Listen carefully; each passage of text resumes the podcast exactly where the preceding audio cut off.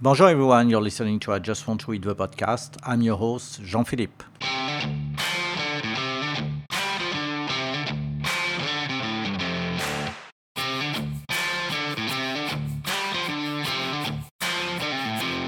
So today we have a special guest, Vinny Todarello, aka Johnny Prime. Hey, Vinny. Hey, how's it going? Good. How are you?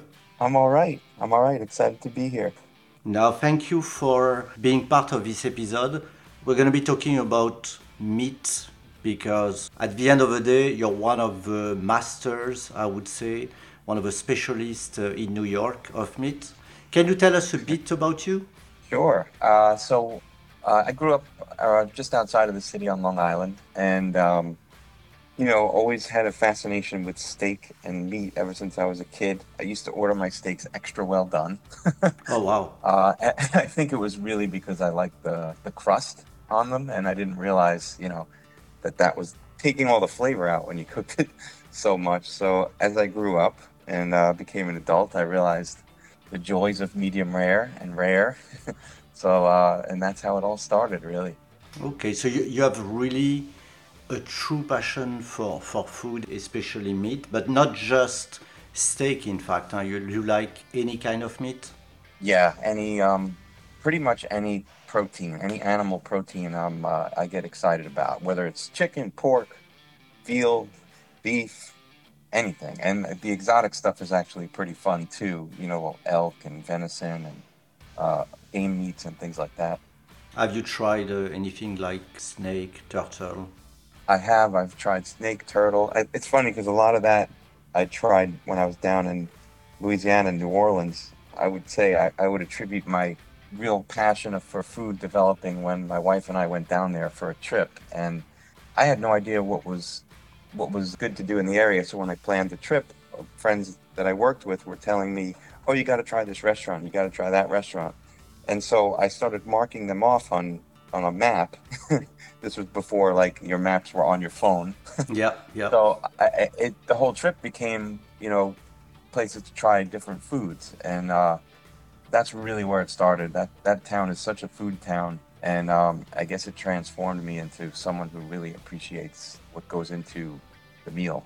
Yeah, and can you tell everyone what you're doing today, your job? Because I think that's very interesting. Yeah. Uh, so earlier this year, I left my my legal career, and I went to work as a uh, apprentice butcher and uh, packer at my friend's uh, meat company in the meatpacking district in New York City. Wow. Look, if you don't call that true passion, I don't know what you can call that. Huh? Maybe some people are going to say you're crazy. yes, it was a big jump, a big uh, change, but you know, I'm learning a lot every day. I'm learning something different. I'm learning about the business aspect. I'm learning about the, you know, the craft of butchery, and it's just all coming together nicely as uh, a natural progression for this hobby turned, you know, profession. And it's not that easy, huh? No. No, no, it's it's physically very physically uh, draining, but it's very different from from the legal field, which could was sometimes mentally draining. So it's, it's a little bit of a, a trade off. What's your typical day? I wake up around three thirty and get to work anywhere between four and five, which is a little bit late for most of the other guys at the at the plant. They uh, they get there earlier to get some of the orders settled in, and then the meat cutting usually starts around four thirty. And uh, so I get there, and I'm usually helping cut whether it's fillets, strip steaks, ribeyes, whatever the orders are for that day, and then uh, helping pack them into this uh, cryovac machine, which is basically uh, industrial grade vacuum pack sealer for individual steaks, and then uh, helping get them into boxes and load them onto trucks for delivery. And it's been several months now. I'm just curious to know would you be able to recognize a, a piece of meat without anybody telling you what it is?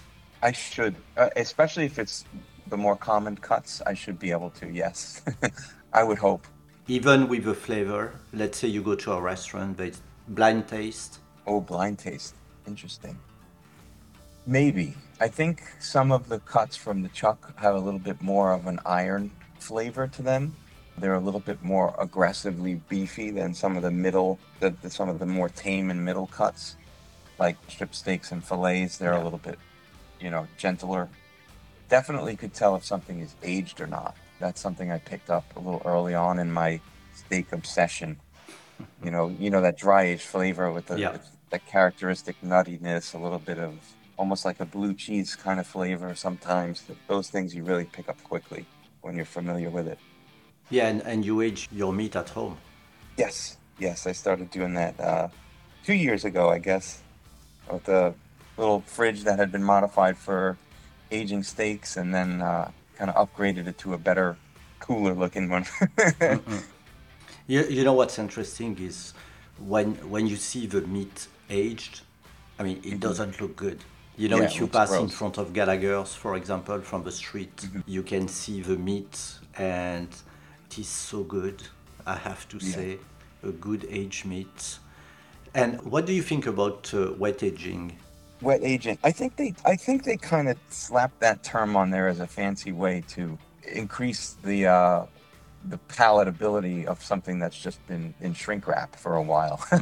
it, it definitely does do something to the flavor because everything kind of stays contained in the package. So you'll get some intense juiciness and a little bit more of a pronounced aroma. It, it- for me, it's more of an aroma that I get from wet aged meat as opposed to dry age, which actually changed the chemical structure of the, the meat fibers itself. And that's where you can really pull out different flavor notes and, and especially different aromas as well. Yeah, I have to say my favorite wet aged steakhouse was Chimichurri Grill. Oh, that place was great. Yeah. It was great, but unfortunately they had to close due to COVID. Both Yeah. places, uh, the one on the east side and, and the one in Hell's Kitchen. Yeah, that was a bummer. Yeah, yeah, because uh, I remember right before, I think a week before lockdown, I was there with a friend, in fact, and I had their ribeye. That was, I, I don't know why they always put it off the menu. Maybe Mm-hmm. because, you know, it makes it a little bit special.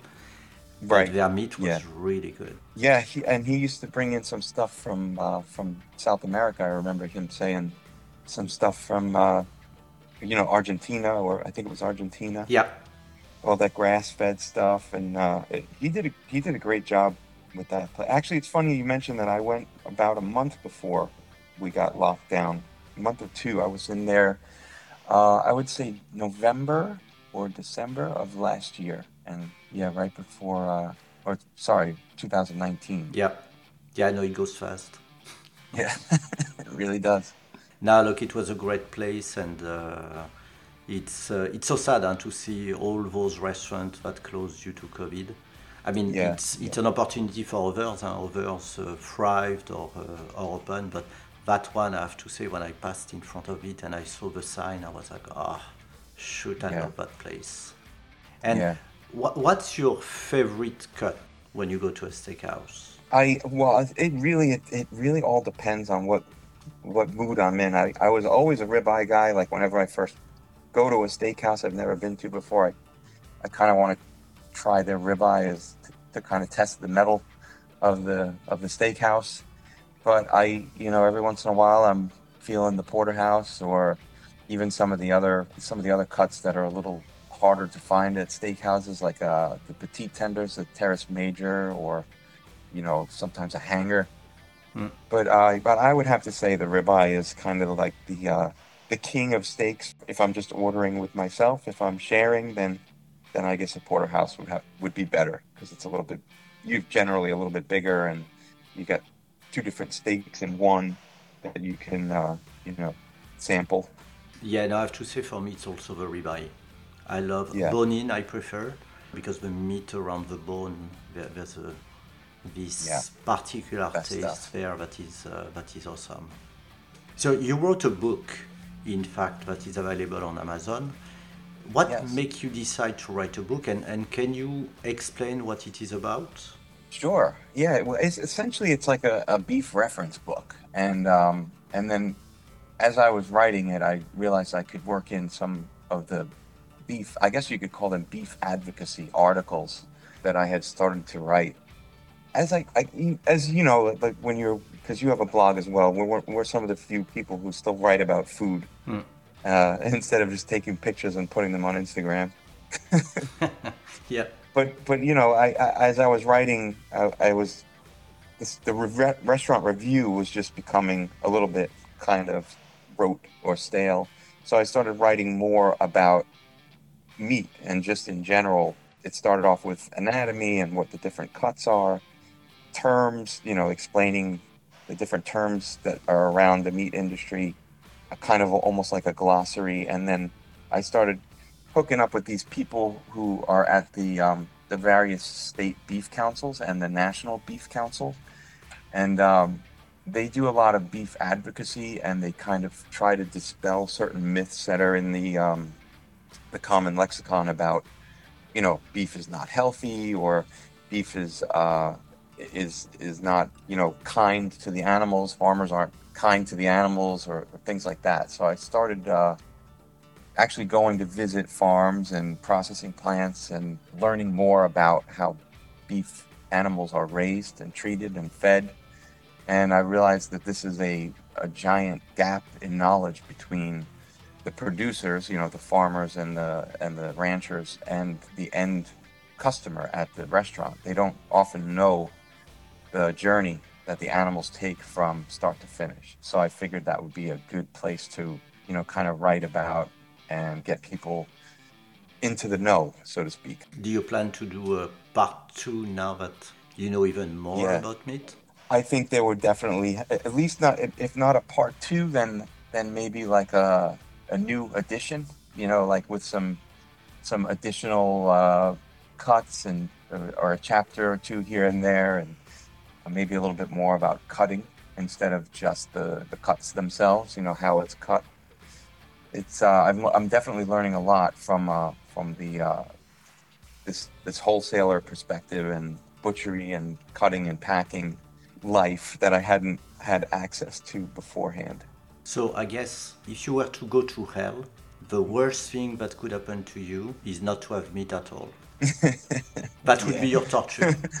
that would suck. But but there are some there are some good alternatives out there. But like I always tell my wife, if, if there was ever some reason where I couldn't eat, eat, eat meat anymore, I think I'd be a big mushroom guy because I love mushrooms. no, it's true that you know you have some mushroom like portobello mushroom. They have like a, a meaty texture. Yeah. And, and you can do stuff with it, in fact, uh, because my wife is vegetarian. So mm-hmm. usually I'm going to eat meat when we go out. At home, it's really rare and what I mm. try to do is to find alternatives like mushrooms. Exactly. Yeah. Yeah. So you talk about health before, you know, the, the myth about meat and health. Mm-hmm. Do you mind telling us about your, your experience uh, years ago and how it progressed? Because you had a weight, yeah, not, yeah. don't know how to say that, a, weight issue, I would say. You, mm-hmm. uh, you lost a lot of pounds and you know what is incredible is if people look at your Instagram, you're like, with all the meat this guy is eating, how is he like that? Yeah, yeah. I mean, it it's um it all started, I guess, in my my late twenties, early thirties. I I was in a more sedentary lifestyle. At you know, at work, I was sitting at a desk all day, and you know, I didn't changed my eating habits. I still ate as I did when I was a kid with a great metabolism. so, so the pounds just started sticking. And uh, there was one day I was going up the stairs, a flight of stairs, and I got to the top after like one or two flights, and I was feeling it. I was sucking wind. My heart was racing on, and I said to myself, "All right, this is it. I gotta, I gotta change something." So I made it like a New Year's resolution to lose 25 or 30 pounds is where I initially had started I was uh, I was about 220 pounds at the time, which for my family is very big because mm. everyone in my family is skinny and can eat what they want, you know, and they just naturally shed the pounds. But I had to work for it, and uh, the way I did it was pretty simple. It was just counting calories, watching my portion size, and good old fashioned exercise. I did a lot of running. So no boiled vegetables and things like that. I did. I did try to switch from fattier meats to lean meats and smaller portions of them. So I did some chicken and some uh, leaner beef cuts. You know, instead of like the fatty ribeyes and stuff, I was switching over to more loin cuts and uh, smaller portions and try to increase the the green vegetable portion at the same time so that you know I would still get full from the meal because I had enough food in me, but a little bit less of the things that tend to to add weight, you know, and and also just watching how you cook, you know, if less butter, less, you know, some of the other things that are typically thought of as fat or cheese another is another one, but uh, but a, a lot of that got turned on its head as as the years went on. I started, you know, discovering that some people were losing tons of weight and still eating lots of butter and cheese and meat and fatty meats and fat in general with the keto diets and the carnivore diets and, and all these other, you know, trends that were coming out. But for me it was it was all about the exercise. The running became addictive and I started running more and more and more. And so that became kind of like currency. All the calories that I burned while running, that was currency that I could spend on eating. mm. You know, and, and like in general, I, I always would try to avoid carbs like pastas and breads and, and things like that. But as time went on, I realized I could uh, I could work those back in as well without really missing uh, anything on the weight watching side. How many times a week do you eat meat? Would you say? Um, probably four or five, maybe six. wow. There's, there's usually some meat component to whatever I'm eating. I don't want you to have any enemies after uh, in New York, but if you have to name the best steakhouse in New York, which mm-hmm. one is it and why? I would have to say Keen's. And and you know, it all depends on on what cut I feel like eating that day or, you know, but Keen's always seems like it's um, is a hit. They, they have a great prime rib. They're famous for their their lamb mutton chop, which is kind of like a little double porterhouse for lamb. And um, the ambiance and history of that place is just incredible. You know, the pipes on the ceiling, the story behind how it was it was a men's only place, and then you know, a woman went in there and protested, and then opened it up for everyone in the general public and uh, you know the Teddy Roosevelt room, the Lincoln memorabilia in there. There's a lot of American history in there. It's a really nice spot. I had been that I went to Keen's a few years ago. I was a bit disappointed. Ah. Uh, yeah, no, look, I, I may have to go back. Maybe it was uh, an off day, but I remember uh, my wife got the ribeye. She was not vegetarian at the time. Mm-hmm. Uh, not the ribeye, the filet mignon. So when she was not vegetarian, she was only eating filet mignon she not really right. like uh, the ribeye, but it's what I get most of the time. Mm-hmm. And it was not well made. In fact, it's interesting because I compare it to a piece of tuna, you know, overcooked mm-hmm. tuna. It was, yeah. and that's true. But if you if you go to my blog and you look at the photo, you're gonna say, hmm, yeah, looks weird. And then I had their mutton because it's their specialty, mm-hmm. and I was like, Mm, that's okay, but I'll have to go back to see. Uh, maybe maybe it was an off day. Yeah, yeah. I, I remember there were a few times I went uh, a couple years back. That I just wasn't I wasn't happy. You know, there was a I think we did a porterhouse one time. They don't they don't have a regular ribeye on the menu usually. Like it, if they have anything that's like a grilled ribeye mm-hmm. or you know a, a broiled ribeye, it's usually a special item that they'll you know announce at the table. But I always like the prime rib there because it's nice and big and it's cooked just right. But uh, but yeah, I mean, they did have a few. Uh, there were a few trips I went where it was off, and I guess that's common for every every restaurant. You know, they go through their ups and downs, and they have an off night. And it's a rare thing when you find a place that really is always on. You know, and and that's that's why I go to that. You know, you know my my you know my blog and my Instagram. That's why I always go to Tuscany Steakhouse. They're just yep. always on, always on. It's a great place. I have to say, Tuscany Steakhouse is a great place. Yeah. Have you tried Dino and Harry in Hoboken?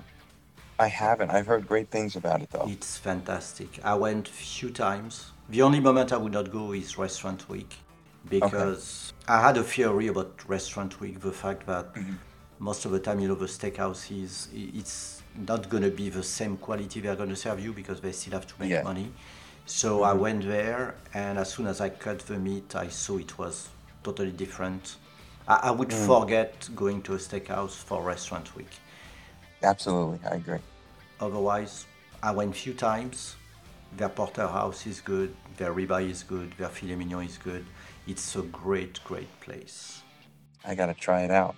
My last time over, I was at uh, Antique Bar and Bakery. They do Ah. a nice ribeye. Oh, please.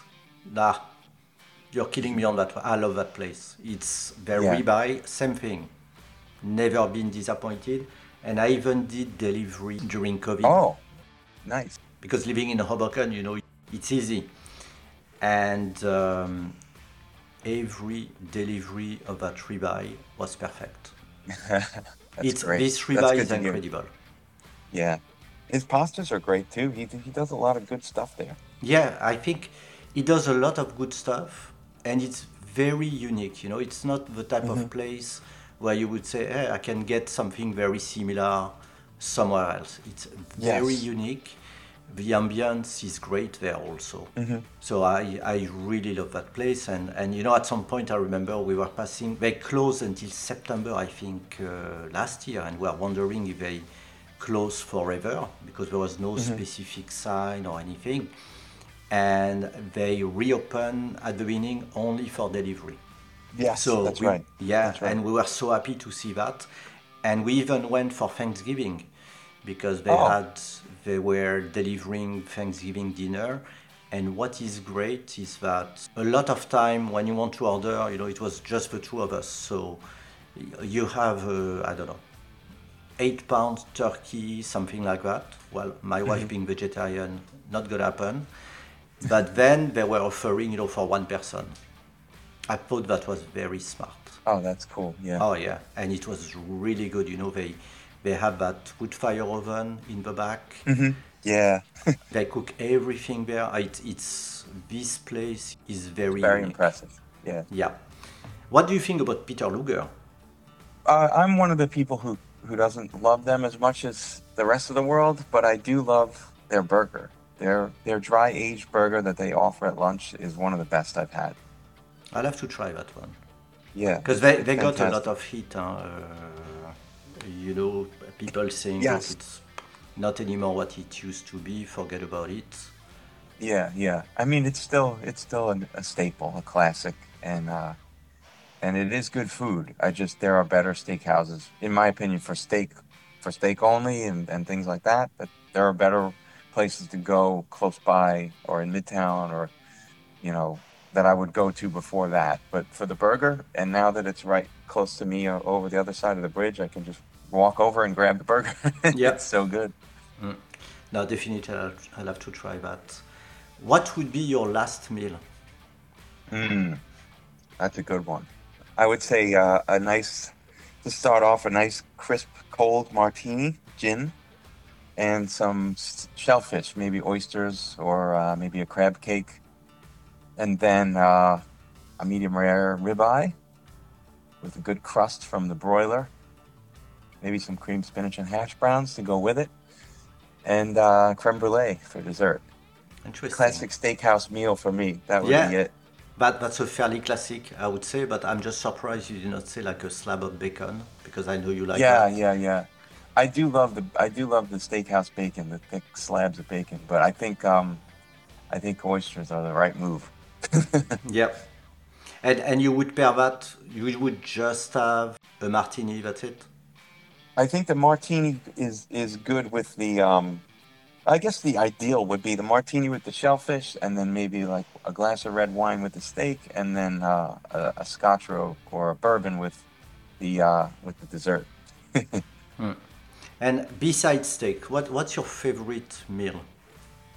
Burgers, burgers or pizza. Pizza's uh, you know, Yeah, it's just uh man, when when you get that craving, there's nothing that stops. There's nothing that gets in the way. What type of pizza do you like? I like um my favorite right now is uh is over in Jersey City called Razza. It's kind of like a cross between New York or Brooklyn style and Neapolitan style, where it's got that puffy, very light, airy dough, but it's also uh, no flop, you know, like the New York style crispy pizza. So it's it's just he's got I don't know what he's doing over there, but he's got it down, and it's so good.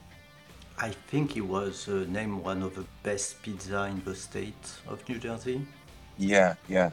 if not more. Yeah, that's that, right. Uh, and there was there was an article. I think the reason why I went there was that there was an, an article and a TV show. Uh, somebody feed Phil, and he uh, he basically said the best the best New York pizza is in New Jersey, and it was like what? so I, I it piqued my interest, so I went to try it, and it's excellent. Pizza is a big thing, definitely in New York. and It's it's pretty uh, it's Yeah. pretty funny, in fact, and you can have all sorts of pizza, the, from the Neapolitan, classic Neapolitan, hmm and uh, in fact, one of my favorite place for Neapolitan pizza is Luzzo's or Keste. is pretty good. Oh yeah. They moved, in fact, uh, Keste because same thing. I, we, we passed by last time. Like, oh shoot, they closed, but in fact they moved, so they're still open. Oh, that's good. They have great pizza there, and then the classic New York pizza is, is really good. Yeah, I've been I've been warming up a lot lately to Detroit style. It's very good. The crust is uh is a unique, somewhere between a New York style and a Sicilian, uh, airy, crispy, and really good stuff. What about um, deep dish? I I I look at deep dish as um as a different type of food, kind of like a casserole or a or like a savory pie, rather than a pizza, which is you know because it's a butter crust. A lot of times it's Yep. a butter crust, so it's very different than than a pizza dough. But uh, but it's still delicious. Yeah, I have to say, great meat, very comforting. In fact, uh, pizza. hmm Yeah. I have a couple of questions for you, Vinny. So you're gonna mm-hmm. have to try to think very quick, and it's gonna be a lightning round. Are you ready? Yes, I'm ready. I mean, some of them you already responded, but let's see. Wine or cocktail? Cocktail, Manhattan or old fashioned? old fashioned, Crab cake or shrimp cocktail? crab cake. Crab cake or roasted bone marrow? Ooh, roasted bone marrow, Roasted bone marrow or a slab of bacon? slab of bacon. Well done steak, but really well done, or salmon? Oh, salmon.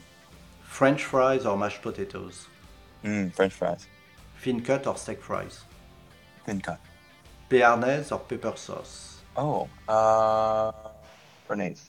Key lime pie or pecan pie? Lime. Coffee or cordial? Coffee. All right, very interesting. It's very interesting because some of them uh, look. Uh, I have to agree with you, like the French fries. I don't like the steak fries. Yeah, yeah. I like when they're thin, well cooked, slightly crispy. You know, steak Yes. fries. I rarely had very good one. yeah, very rare. And when they're good, they're great, but but like you said, super rare. Yeah, and I like your reaction uh, when I talk about the steak or the salmon. So yeah. I want a, I want a, a correctly cooked fish over a, a overcooked steak. yeah, and I did not say uh, overcooked salmon, so that's good then. what What is the most spectacular food experience you had?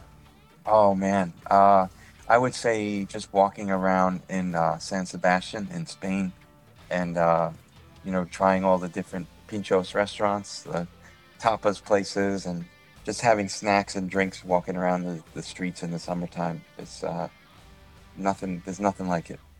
Yeah, I've never been there. I heard they have the most Michelin starred uh, restaurant there. Yeah. The food is fantastic. I, I'm really gonna have to go there. Yes, it's it's wonderful. They're a little, little bit hostile towards uh, towards uh, tourists, but uh, it's it's a wonderful place. It's beautiful. All right, I'll check it out.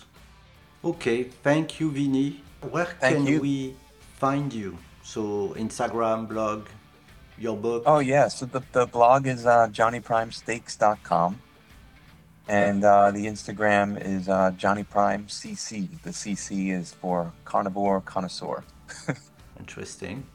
And your book, The book the book is on Amazon. It's called The Beef Bible. The Beef Bible. Easy to remember. Yes. All right, thank you, Vinny. It was a great information. It was a great conversation. Thank you very much for participating. Thank you so much for having me. This has been fun.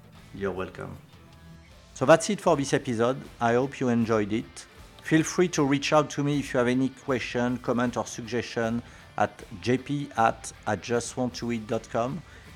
And check out the blog at www.ijustwanttoeat.com. À bientôt. Au revoir.